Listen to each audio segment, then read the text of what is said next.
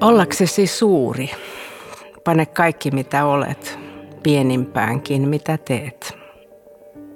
Älä mitään itsessäsi liioittele, äläkä mitään sulje pois. Ole kaikki kaikessa. Kuu mahtuu joka lampeen, koska se loistaa niin korkealta.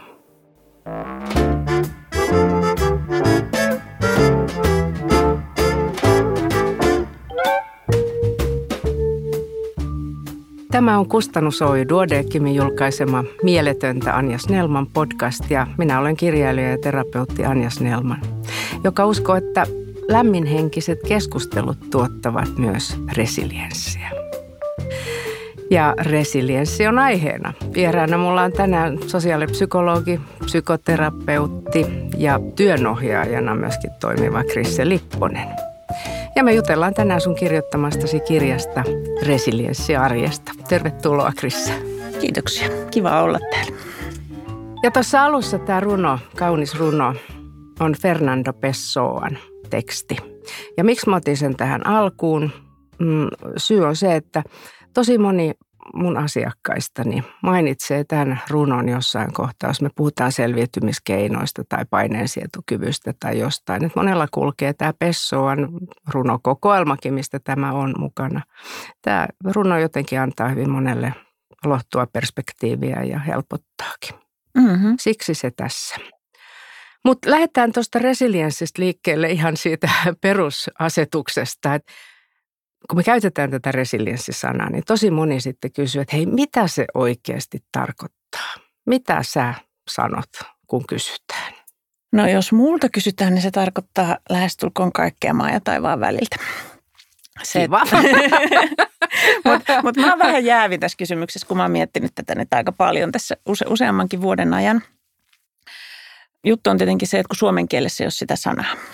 Ja resilienssiä, kun me ajatellaan Englannissa, niin se yksi sana, sanakäännös sille on bounce back ability, eli kyky ponnahtaa takaisin. Ja se on yksi, yksi puoli resilienssiä, on sel, selvitä erilaisista muutoksista. Mutta se ei tarkoita vain hankaluuksia, vaan se tarkoittaa myös hyviä muutoksia.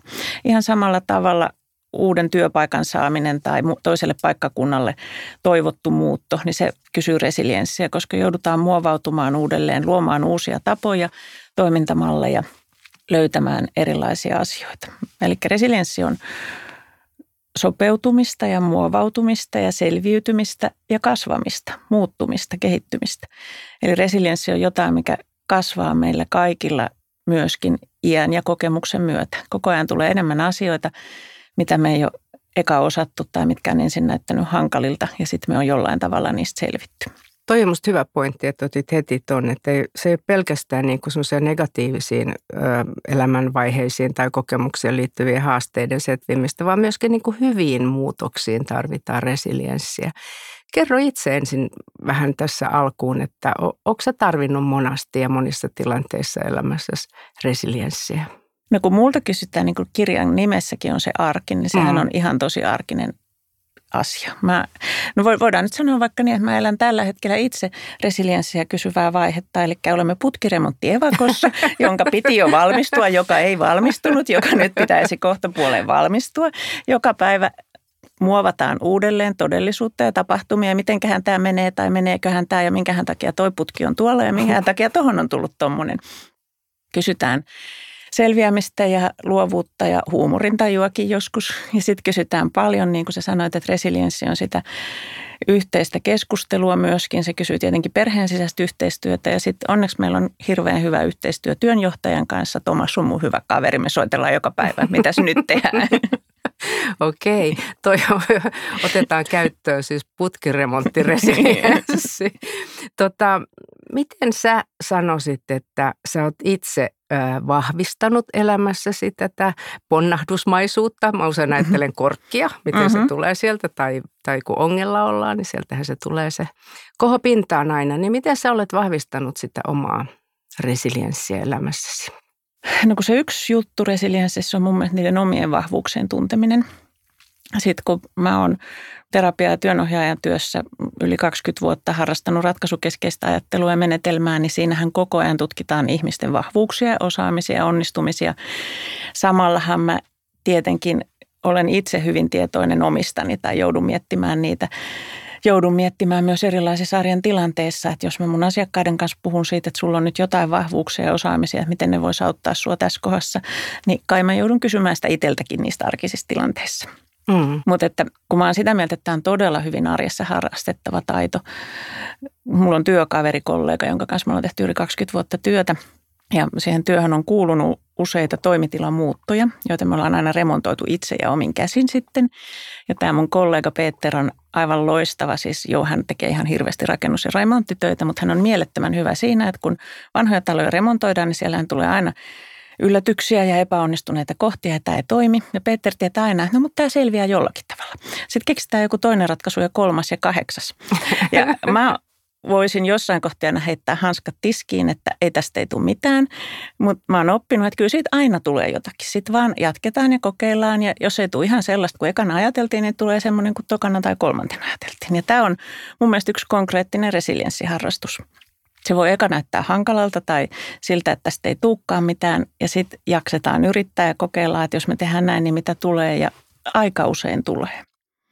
Mutta resilienssihän ei tarkoita sitä, että asiat menisivät aina hyvin tai että ei sattuisi tai että ei olisi hankalaa.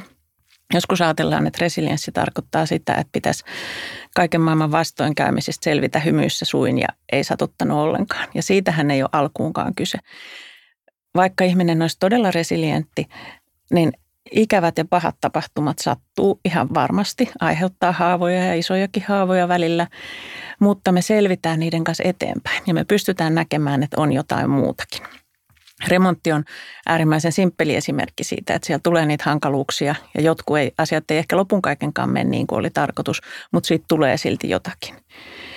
Resilienssi tarkoittaa myös selviämistä sellaisten asioiden kanssa, joille me ei voida mitään. Puhutaan kroonisista sairauksista, ikääntymisestä, lähestyvästä kuolemasta ja sitä, miten me selvitään niissä tilanteissa, kun se asia ei ole korjattavissa tai se on jotain hyvin pientä, mitä me voidaan tehdä siihen auttamiseksi. Ja se kysyy myöskin resilienssiä, sen sietäminen, sen ymmärtäminen, sen hyväksyminen. Suomen kielessä on se hyvä sanonta, että jokaisella on ristinsä. Niin se, että miten pystyy elämään sen kanssa – että jokaisella on ristinsä. Ja ne on usein paljon putkiremonttia isompia. Kyllä.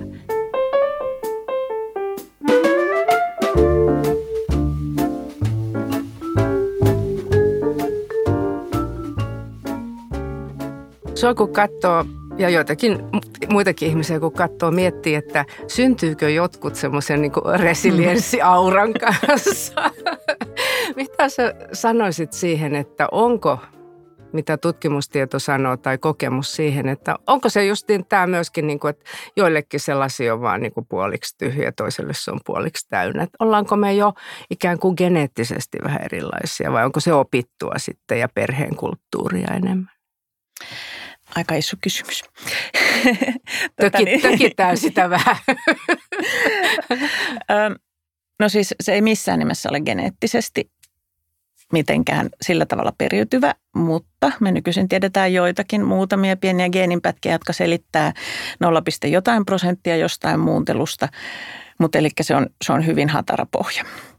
Niin kuin me tiedetään, optimismi ja pessimismi on jossain määrin synnynnäistä, joskin myöskin opittavia taitoja, mitä voi itse myös aikuisella elämällä lähteä kehittämään ja muuntamaan. Se vaikuttaa, optimismi vaikuttaa tietenkin resilienssiin, se, että pystyykö näkemään, että ehkä tästä kuitenkin tulee jotakin. Mm, resilienssi sisältää ongelmanratkaisukykyä usein. Se sisältää luovuutta, kykyä keksiä, että miten tämän voisi tehdä. Ne on opittavia taitoja, ne on kehittyviä taitoja myöskin. Kun me kohdataan hankaluuksia, me haetaan niitä erilaisia vahvu ratkaisumalleja ja tapoja mennä eteenpäin, niin siellähän ne kehittyy. Mutta resilienssi on myös aika usein toiminnallista. Ja se on oikeastaan yksi juttu, mitä mä tulin tuota kirjaa kirjoittaessa miettimään koko aika vielä enemmän, että totta kai on kysymyksiä, mitkä on ratkaistavissa ajateltavissa, ajattelulla ja että me ollaan, keksitään uudenlaisia ajatuksia, mutta sitten hirmu usein resilienssiin kuuluu myös jotakin ihan yksinkertaista toiminnan tasoa tai joskus paljon pidemmällekin vietyä toiminnan tasoa ja kuinka luovasti me pystytään muuttamaan toimintaa, keksimään uudenlaisia toimintatapoja, niin se on mun mielestä yksi ulottuvuus myöskin resilienssissä, mistä en hirveästi tiedä tutkimustietoa. Oikeastaan se, mikä oli mielenkiintoista, mikä etäisesti sivuaa tätä. Sarah Pressmanin tutkimukset Jenkeistä. Hän on tutkinut siis onnellisuutta ja hyvinvointia terveyspsykologian näkökulmasta, mutta hän on tutkinut fyysistä aktiivisuutta ja on todennut, että itse asiassa hirveän suuri osa onnellisuuteen ja hyvinvointiin vaikuttavista tekijöistä niin näyttäisi menevän aika käsi kädessä fyysisen aktiivisuuden ja yleisen aktiivisuuden kanssa. Eli jos mä palaisin siihen sun kysymykseen, jonka sä kauan sitten kysyit, niin mä sanoisin, että täällä aktiivisuudella on mun kuvitelmissa ehkä jotain tekemistä. Se, että minkälainen meidän aktiivisuus, fyysinen ja psyykkinen aktiivisuustaso on, niin se jollain tavalla liittyy ehkä resilienssiin. Se ei ole mikään ykkönen ja nolla vastaus missään nimessä. Mm, mm. George Bonanno, joka on tutkinut resilienssiä ja paljon tehnyt meta-analyysiä kaikista resilienssitutkimuksista Jenkeissä, niin hän puhuu siitä, että onneksi resilienssi ei selity yksilitteisesti millään, vaan kaikki muuttujat, mitä tähän mennessä on keksitty tutkia, niitä on yli sata, niin ne selittää tosi pienen osan siitä. Että meidän kenenkään ei tarvitse ajatella, että mä en ole resilientti, koska mulla ei ole tota tai mä en, mä en ole kasvanut tollaisessa ympäristössä, vaan että se on aina niin monen tekijän summa. Ja kun se on kasvava, kehittyvä taito, eikä se ole yksin tehtävää. Sehän on jotain, mitä me opitaan ympäristöstä, mitä me tehdään muiden kanssa. Niin kuin mä sanoin, se on kaikkialla. Se on kaikkialla. Se on kaikki. Tulee mieleen ikiliikkuja itse asiassa. niin, Selitä niin. se nyt pois. Mutta itse asiassa se oli tärkeää, kun sä mainitsit tuosta tuon positiivisen, negatiivisen nämä sanat, koska mehän ollaan siis positiivisen psykologian äärellä tietysti, mm. joka sekin on äh, vähän niin kuin uusi asia Mm. No ainakin täällä ehkä ammattilaisille pidemmin tunnettu. Mutta kerrotko lyhyesti, mitä tarkoittaa positiivinen psykologia? Mm, positiivinen psykologia on aika merkittävä muutos psykologian kentällä, koska siinä oli tapahtunut ennen tämän vuosituhannen alkua niin, että koko psykologinen tutkimus ja tiede oli aika pitkälle painottunut patologiaan. Ja 2000-luvun alussa lähdettiin rakentamaan sitä, että me tutkitaankin tieteellisesti hyvinvointia ja hyvinvointiin vaikuttavia tekijöitä. Ja miten rakentaa hyvää elämää ja onnellisuutta. Se ei tarkoita sitä, että kaikki olisi koko ajan kivaa ja menisi hyvin, vaan mikä on sellaista, mitä me voidaan tehdä, jotta me selvitään elämän hankaluuksista. Eli tämä resilienssi on käsitteenä positiivisen psykologian ytimessä.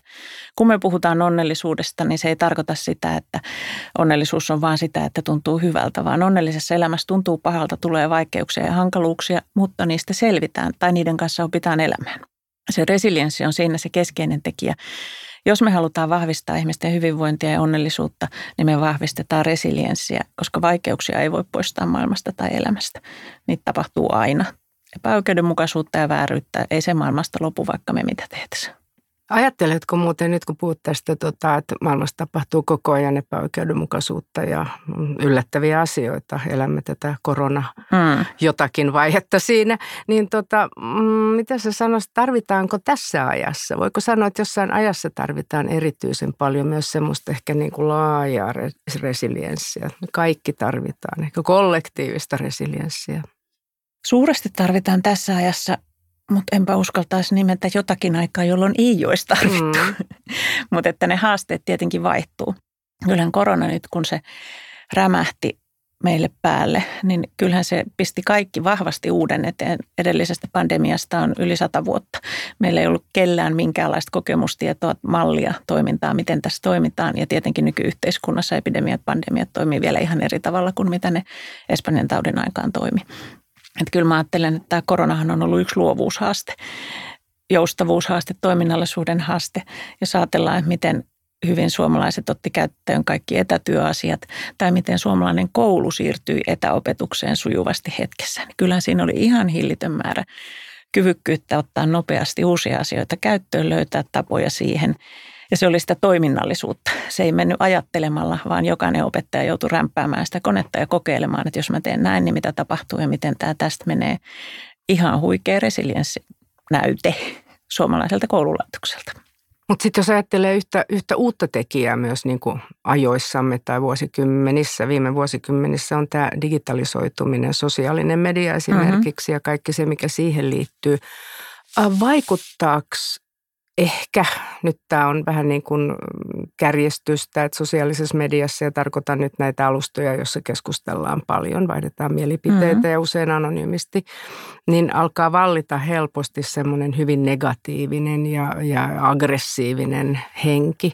Miten se vaikuttaa meihin, kun kuitenkin aika moni sitten vähän niin kuin alkaa jo karttaa ja karsastaakin ja huomaa, että se vaikuttaa mielialaan. Niin kun mm. aamulla avaa sen Instan tai Facebookin tai minkä hyvä se nyt avaakaan. Niin. No me on puhuttu kollegojen kanssa jo kaksi vuosikymmentä en, aikana ennen sosiaalista mediaa, niin ruvettiin puhumaan mediadietistä, mikä on yksi hyvinvointiin liittyvä asia. Meillä kaikilla meillä on ollut tiedonvälitystä hyvin yltäkylläisesti jo ennen sosiaalista mediaa ja on aikoja ja on jollain tavalla ehkä järkevää miettiä, että minkälaista mediaa mä käytän, millaisia uutisia mä haluan lukea, millaisia keskustelupalstoja mä seuraan ja niin edelleen. Ja mä ajattelen, että sosiaalinen media on tehnyt sen vaan entistä keskeisemmäksi ja näkyvämmäksi sen, sen olemisen. Sosiaalinen media tuottaa varmastikin pahoinvointia ja vaikeuksia ja mahdollistaa kaiken maailman nettikiusaamisen ja vaikka mitä. Niitä on ihan lukematon määrä niitä ilmiöitä. Sosiaalinen media myöskin mahdollistaa selviytymiskyvyn tukemista ja isosti resilienssiä. Me löydetään maailmanlaajuisesti tukiryhmiä vaikka erilaisiin harvinaisiin sairauksiin ja tilanteisiin, joita ei löydy mistään Suomesta tai mitään sellaista, mutta me voidaan löytää joku, joka ymmärtää mun kokemusta ja me voidaan jakaa niitä kokemuksia ja tukea toisiamme.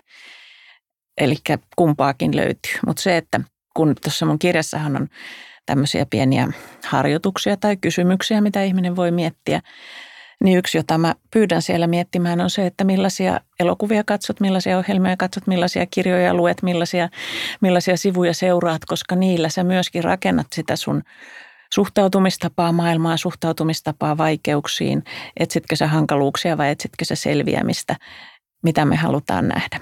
Se positiivisen psykologian tuoma muutos ajatteluun on isosti se, että me voidaan aina katsoa sitä puolta, että no mikä auttaa ja toimii kaikesta huolimatta. Ja sitähän, sillä me rakennetaan omaa resilienssiä, että me lähdetään tutkimaan maailmaa sitä kautta ja katsotaan vaikka niitä elokuvia, mitä me katsotaan, tai sarjoja, mitä telkkarista tulee, että onko, mitä siellä on sellaista, mikä auttaa niitä selviämään kaikesta huolimatta. Se on ihan hyvä harjoitus lähteä katsomaan. Mä aina, aina sanon, että kannattaa aloittaa Walt Disneyn piirretyistä, niissä on hyvät ja pahat aika selkeänä. Sieltä voi Kyllä. hyvin katsoa niitä, että mistä ne hakee ne hahmot vahvuuksia itsestään ja ympäristöstään. Koska tämä on se yksi harha, mikä mun mielestä harhataan. Että mun näkemys minkä resilienssikeskustelussa vallitsee, että se on yksilön selviämistä ja meillä on huippuyksilöitä, jotka selviää hirveistä tilanteista. Meillä on huippuyksilöitä, jotka selviää hirveistä tilanteista, mutta se on vain häviävän pieni osa resilienssiä. Meillä kaikilla on resilienssiä ja me ei kukaan selvitä yksin. Me tarvitaan toistemme taitoja, osaamista, ymmärrystä, tukea. On se sitten niitä läheisiä, on se ammattilaisia tai on se joku jossain toisella puolella maapalloa, joka ajattelee samalla tavalla tai toimii samalla tavalla. Et yksin selviämisestä ei ole kyse. Yksi resilienssiin olennaisesti liittyvä taito on avun kysyminen. Ja mä luulen, että se on yksi juttu, mikä on suomalaisille vähän hankalaa. Mm. Meidät on kasvatettu sisukkaiksi ja on sisukasta yksin kuokkia sitä peltoa siihen mennessä, kunnes sitten kaatuu sinne. Olisi ollut resilientimpää ehkä mennä pyytää naapurin isäntä avuksi tai käydä jopa terveyskeskuksessa. Kyllä, suokuokka ja Jussi avun pyyntö siihen, niin. siihen lapion varteen.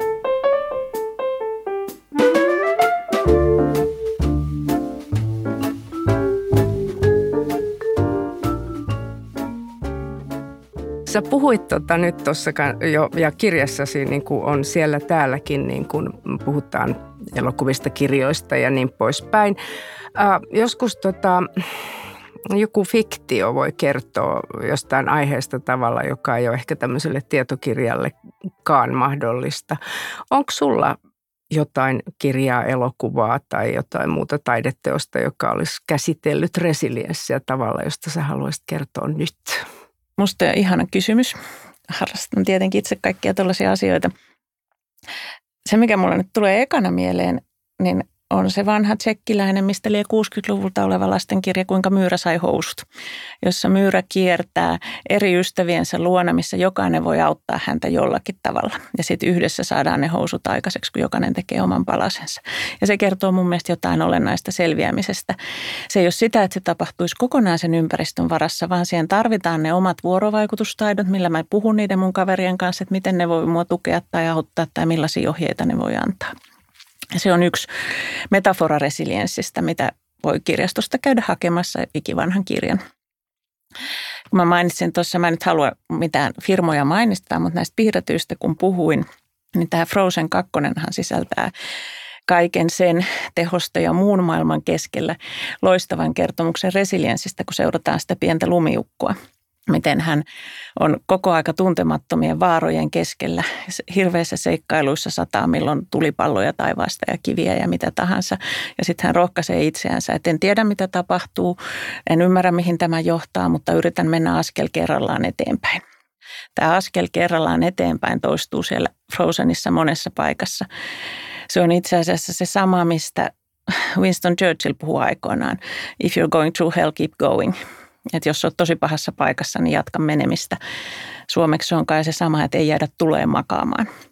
Ja se on jotain taas sitä toiminnallisuutta resilienssissä, että tarvitsee tehdä jotakin.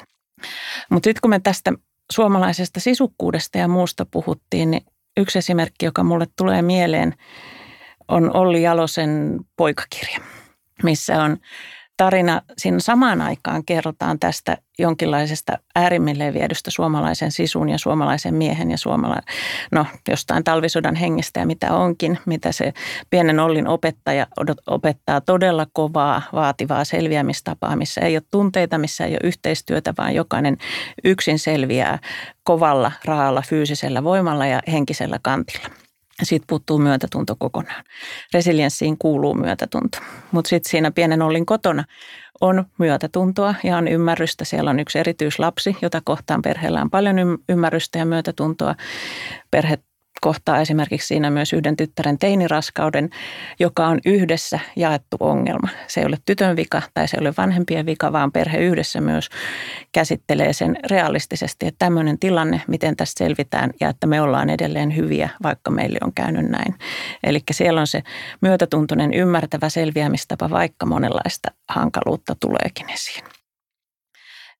Mutta tämä opettajan tarina, joka siinä kirjassa kulkee hyvin vahvana, se on ehkä ääriesimerkki siitä, mitä, mitä meille on joskus tässä kulttuurissa ehkä opetettu. Mutta se on, se on hyvä katsoa ikään kuin taustapeilinä siihen, että toi on ikään kuin yritys resilienttiyteen, ikään kuin yritys kasvattaa selviytymiskykyä, mutta nykytiedon ja nykyymmärryksen mukaan se ei ole se tapa, millä me sinne päästään, koska siihen tarvitaan ymmärrystä itseä kohtaan, ymmärrystä toisia kohtaan, hyväksyntää, tunteita ja vuorovaikutusta.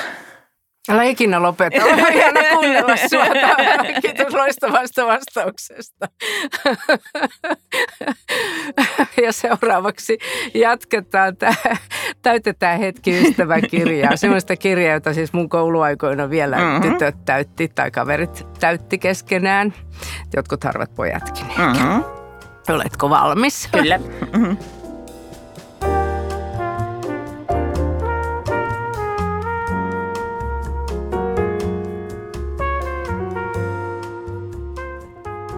Mikä oli se sun iso unelmas, jos sulla semmoinen oli niin kuin koulutyttönä? olla sivusta seuraaja. olla sivusta. Saitko olla? Sitähän mä olen työssäni. Mä olen ihmisten kanssa, mutta mä en ole keskiössä, vaan mä olen mukana toimimassa, auttamassa niitä eteenpäin jollakin tavalla niissä tilanteissa, missä ne on sivusta seuraajana, niin että he itse vievät sitä juttua eteenpäin. Mä voin jollakin tavalla olla huseeraamassa siinä mm. ympärillä. Sitten mä voin kirjoittaa ja miettiä, niin mikä se mukavampaa. Kanssa kulkijana niin. jollain tavalla. Äh, milloin sä olet onnellisimmillasi? Luonnossa. Ehdottomasti hyvin yksinkertaista. Saatko olla luonnossa halutessasi vai asutko luonnossa luonnon keskellä? A- asun riittävän lähellä luontoa. Silloin kun asun kotona, niin mulla on piha. Minulla ei ole pihaa.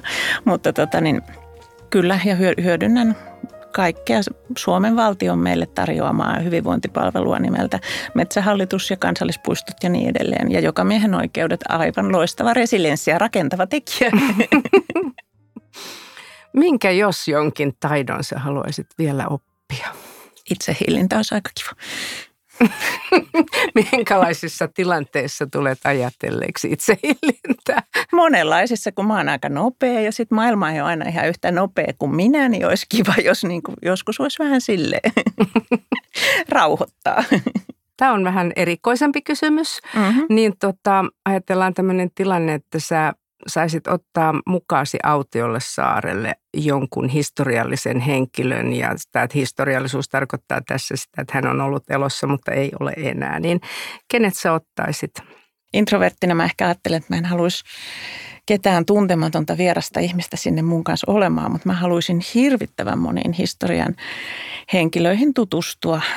Vaikka nyt, no me ollaan oltu jotenkin tämmöisellä suomiskenellä tänään liikkeellä, niin Minna Kanttia ja Helen Serspekkiä, vaikka mitä tämmöisiä suomalaisia naisasiavaikuttajia omalla tavallaansa eri, eri kentillä, niin niitä löytyisi iso lista, mitä mä voisin ottaa mukaan, niin kirjailijoita, taiteilijoita, ajattelijoita. Mikä on, jos sulla on, niin sun semmoinen ikioma kestomottosi? Jaa. Saa niitä olla useampiakin, kyllä tähän kaksikin. Kyllä mä luulen, että se liittyy jotenkin tähän siis selviämiseen, tosi, tosiasioiden hyväksyminen. No, kun mä olin pieni, niin meillä luki kotona eteisen seinällä, tosiasioiden hyväksyminen on viisauden alku. Joku ajattelee, että se on pessimismiä, mä ajattelen, että se on raivorealismia. Ja sitten mä silti näen samalla sen, että no sitten tästä mennään kuitenkin eteenpäin. Mä voin pieneksi hetkeksi ajatella, että tästä ei tule mitään, ja sitten mä tiedän seuraavassa hengenvedossa, no kyllä tässä nyt jotain kuitenkin tulee. Ehkä se nyt on sitä. Eli siellä se lapsuuden huoneentaulu on jollain tavalla Ky- kyllä, kyllä mä ajattelen. Kyllä, mm. Siis mä ajattelen, että se heijastaa myöskin sitä jotain puolta, mitä lapsuuden ympäristössä oli se semmoinen, että tietyllä tasolla kaikesta selvitään. Mikä oli Olli Jalosen perheessä myöskin siinä kirjassa. Jollakin tavalla selviestettiin koko ajan, että me selvitään kyllä kaikesta kuitenkin tosi, tosi paljon kiitoksia, kun sä tulit mun vieraakseni, Krisse Lipponen. Kiitoksia, tämä oli hauskaa.